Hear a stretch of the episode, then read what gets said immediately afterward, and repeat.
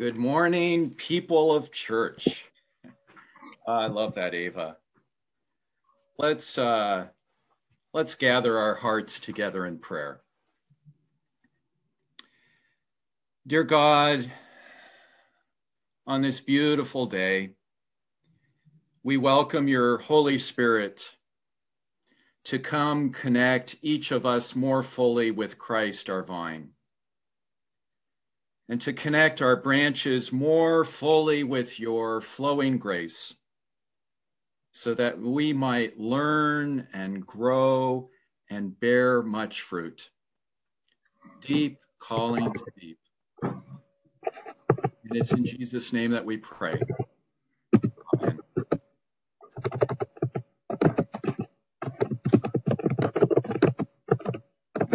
Somebody may want to mute themselves. I think we can hear typing.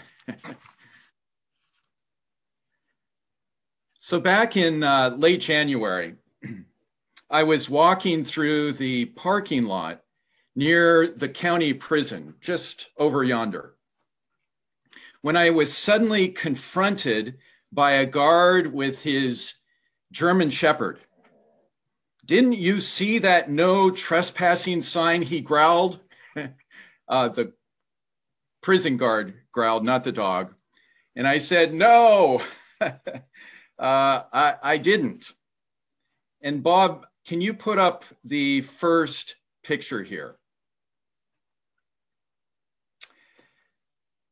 So the next day, my curiosity was sparked, and I went back there. And here is what I found: a very clear no trespassing sign, as plain as day. Though I had passed it many dozens of times, I had somehow never actually ever seen it. It had never entered into my consciousness. And ever since then, it's become a symbol for me of the ways that I am still blind. And it has challenged me to become more curious, more curious about the things that I cannot see, but that other people already can. Bob, you can take that slide down now. You know, if you think about it, hasn't this whole pandemic year, this long and endless year, been a similar kind of experience for all of us? Didn't the brutal killing of George Floyd force us to see our blindness to the evil of white supremacy in our nation and in our own souls? Hasn't COVID forced us to see our blindness to the huge gap in healthcare and education and voting rights for people of color? And just this last week, hasn't the shooting of eight people in Atlanta forced us to see yet again our blindness to the terrible cost of demonizing and scapegoating our Asian American neighbors? The signs have been everywhere for us to see, but still we're only just beginning to see them. In today's passage from John, some Greek pilgrims representing the whole wide Gentile world come asking to see Jesus. "We want to see Jesus," they say. And Jesus then responds by saying that his hour of glory has now arrived. For those who have eyes to see, who are not blind, on the empire's brutal lynching tree, the cross, he is about to disclose, to reveal the depth of God's reconciling love and forgiveness, God's power to overcome evil with good, God's solidarity with the oppressed, and God's breaking once and for all our endless human cycle of violent retaliation. Now, many, many sermons could be preached just on the mystery of the cross, but I only have one sermon today, and I've been feeling called to preach it on what Jesus says just a little bit earlier in verse twenty-six, his call to follow him on a journey of lifelong learning and growth. Whether we're six or thirty-six or eighty-six, Jesus is wanting to shape and form his character in each of us until our very final breath. And this is what Jesus is talking about today when he says that it's only after a grain of wheat falls into the ground and dies that it is finally able to bear much fruit. Now, Jesus, of course, is speaking about himself, but he's also talking about a very crucial pattern for our own lives as well. He is showing us the way that leads to life, of dying, each of us, to our old false self and being raised to new life in our true self in God. It's a vision of abundant life where we're all bearing fruit at every new stage in our lives. You know, last Sunday, Danette and I were in a breakout room with two of our dear couples in their eighties. And as they shared about their lives, you know, I suddenly realized that we are all on a great migration, just like the snow geese that were flying overhead this morning, on a great migration home to God. And at every stage of life, in adolescence, early adulthood, middle age, and our later years, there are new and unique opportunities for us to die and to rise in Christ, in Christ, and to become more fully who we really are. All right, so maybe you're wondering, who exactly is, or what exactly is this old false self that is often mentioned in Scripture in places like Romans six, Ephesians four, and Colossians three. The old false self is the separate self, the separate branch, if you think of our verse of the year, that is always trying to find meaning and purpose and identity apart from God, apart from the true vine, often through things like power and prestige and possessions. And since these are never ultimately satisfying, the false self is endlessly unstable, disconnected, restless, fearful, and vulnerable to sin and to addiction.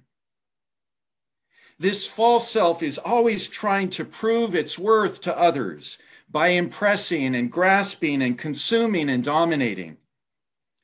And it is precisely this false self that Jesus is calling us to let to fall into the earth and die. As my daughter used to say at the top, used to sing at the top of her lungs, let it go, let it go. So friends, what in you right now, or in our church, do we need to release and to let go of? What needs to die?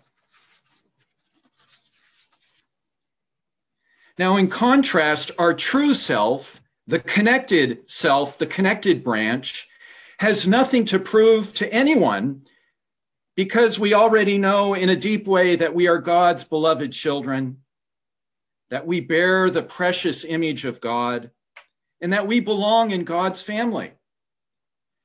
This is life on the vine.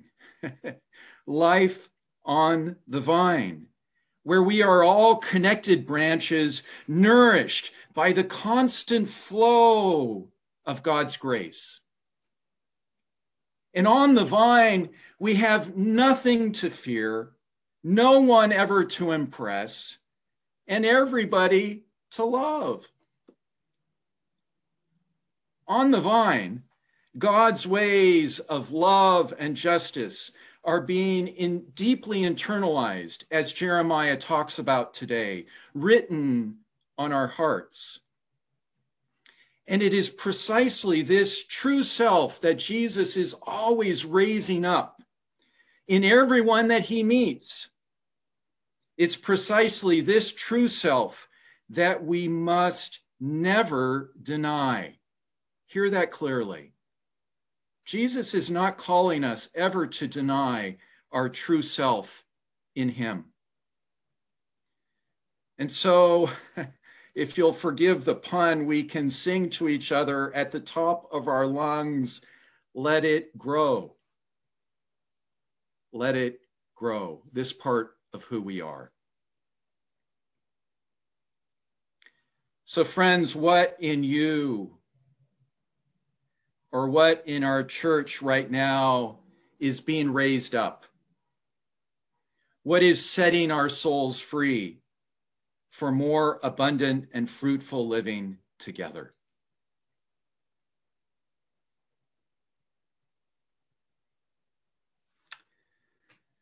These days, as more and more of us are getting vaccinated, and I hope one of these days to be among you, we are hearing lots of talk about getting our lives back to normal, back to normal. And certainly all of us want to be able to share meals with our friends again. Don't we want to do that? To be able to hug our loved ones and to be able finally to sing together in church. But friends, when it comes to what we've been learning this last year about racism and about the huge inequities in our nation, there are some things that we never want to get back to. But instead, we want to join the great learning and the great turning that is sweeping through our nation and our world. Bob, do you want to put up our image of the wheel?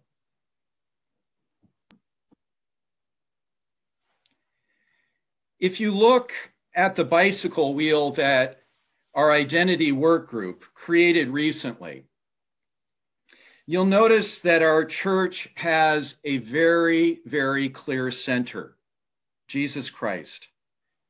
We are a church that is unapologetically focused on Jesus. Christ is our guiding orientation in life. But you may have noticed in this image that some of the spokes on our wheel are still empty.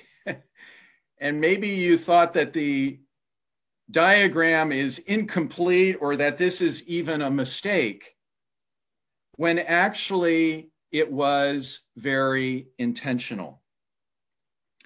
It symbolizes all the things that our church still has to learn, all the ways that we still need to grow, but we don't even know about yet. Bob, you can take that down now.